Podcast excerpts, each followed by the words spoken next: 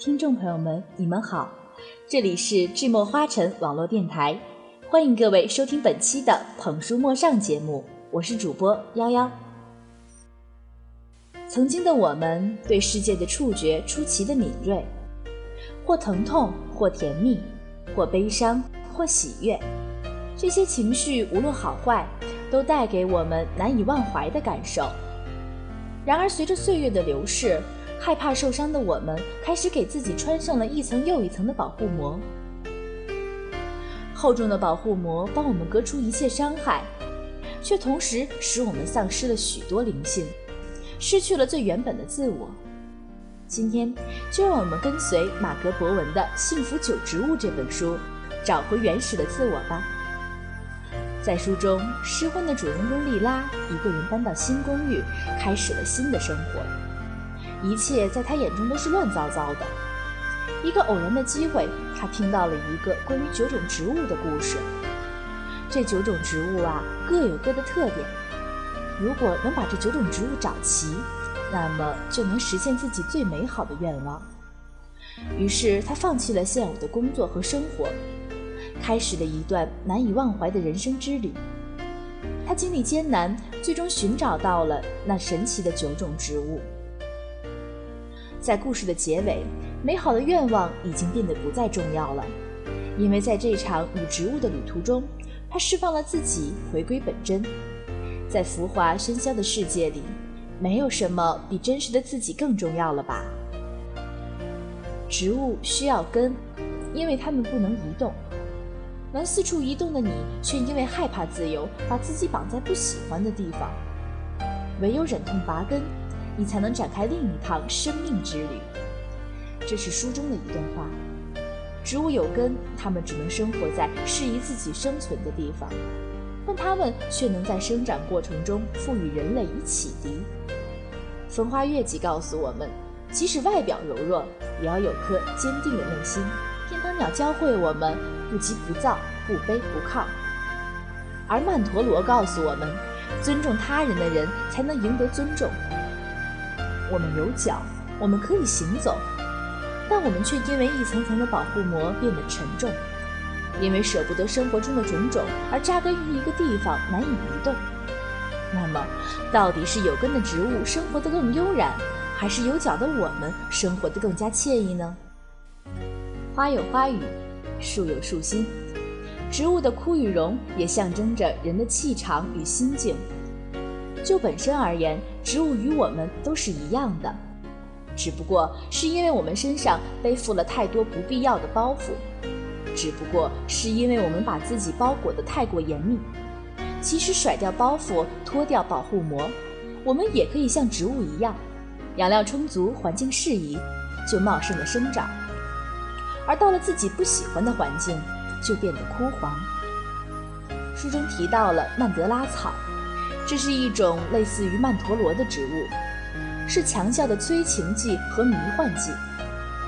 自圣经记载的时代起，它最令人着迷。但不止一人在使用它的过程中死去，因为如果服用剂量过大的曼德拉草，它就会变为麻醉剂，使人一下子失去知觉，从而置人于死地。风流之后必有折损，致命的诱惑也由此而来。就像那个古老的德国传说，浮士德和魔鬼做了笔交易，用灵魂换取世间的片刻欢愉。为了片刻的欢愉，失去珍贵的生命、珍贵的灵魂，这固然不可取。但是明知结果却依旧为之，其实这也算作是一种勇气吧。欢愉其实人人都渴望拥有，只因为这欢愉在世人眼中有着不那么美好的象征。所以我们难以说出自己内心真实的想法。生活中，很多时候我们都会遇到像欢愉之类我们渴望得到却不敢说出口的东西。这时，羁绊我们的其实还是我们身上那层保护膜。脱掉保护膜，回归真我，才能感受到真切的喜怒哀乐。这就是在这本书中我所感悟到的东西。其实这本奇妙的小说，除了情节设计有趣之外，还普及了许多植物冷知识。这也难怪它被列为朝九晚五小白领必读书单之首选。不管是在原始丛林认识奇特生物，还是在繁华都市里种下绿色的景观植物，每种环境里的植物都有着特别的意义与象征。它们在帮我们治愈心灵的同时，还让我们真正的爱上了植物，勾起我们想更深入了解植物的欲望。我们会情不自禁地想走进植物的世界里去，去感受它们完全真实的生活。老舍先生是喜欢养花草的，他养的花草都是生命力极强的植物，而且他的写作与养花也总是相得益彰的。植物虽然没有脚，没有负面情绪，但是我们却有。然而，在这本书里，植物和人们却能够很好的相互融合。我们可以通过书中女主人公莉拉的故事来参透相关的哲理。这就是来自于植物的神秘治愈方式。一个人生活在这个世间，总是不可避免地遭受着各种各样的失意与挫折。与其面对如此的困境而变得颓废，我们倒不如让植物带领你我赶走颓废、怨恨、沉重，使自己的心灵变得柔软而轻松。我想，我们常说的陶冶情操就是这个意思了。植物是有灵性的，它们愿意亲近善待它们的人，愿意为喜欢它们的人绽放笑脸。当你每天亲近你养的花草时，它们其实是懂得的。所以千万不要认为它们只是一株植物。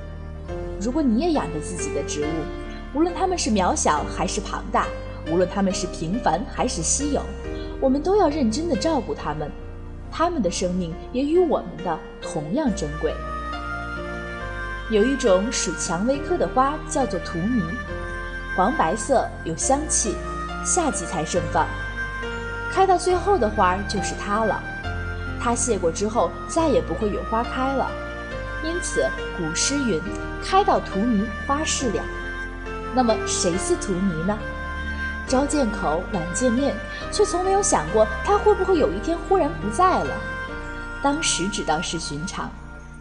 整本书的基调正如他的文案所写：清新、明朗、欢快、鲜艳、正能量，直如柳绿花红，叫人把人生的愁苦悉数忘掉，把心移后一年，把所有人原谅，并对自然产生深深的感恩。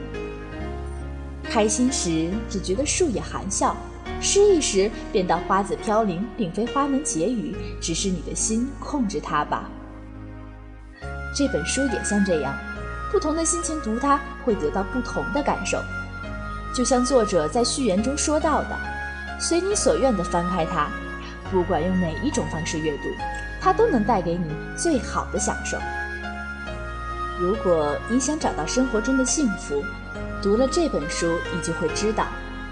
表面是作者在寻找这九种植物，但其实他是在寻找生活的本质，对幸福的欲求和对生活的希望。看这本书，或多或少会得到莉拉曾经接收到的正能量，一种鼓舞的光。每个人都会经历低谷，但也要和主人公一样，带着点对幸福的欲求和对生活的希望。他在寻找的过程中懂得了这个道理。而我们读者也是在读这本书的时候明白的真谛。火蕨不一定会生根，铁树百年也未必会开花，可它们仍会让人期待奇迹的发生，至少不会后悔曾经有过的满心期许。未来很远，一切都会好的。最后，我想用书中我喜欢的一段话来结束今天的节目。即使被垃圾车吵醒了，如果你还能听到内心的宁静，那么你就拥有力量。如果你的目光所及全是摩天大厦的霓虹灯，但你仍然能感觉到星星，这就是力量。如果站在垃圾桶前，你仍能闻到森林的气味，那么你就拥有了力量。绝不让你面前的事物或者是周围的人来告诉你去看什么。感觉什么，品尝什么，闻什么，或是听什么。幸福九植物的故事到这里就要结束了，感。谢我们的编辑杨希。如果你喜欢智墨艺术，喜欢智墨花城电台，可以加入我们的官方 QQ 群：幺八五二三五五九五。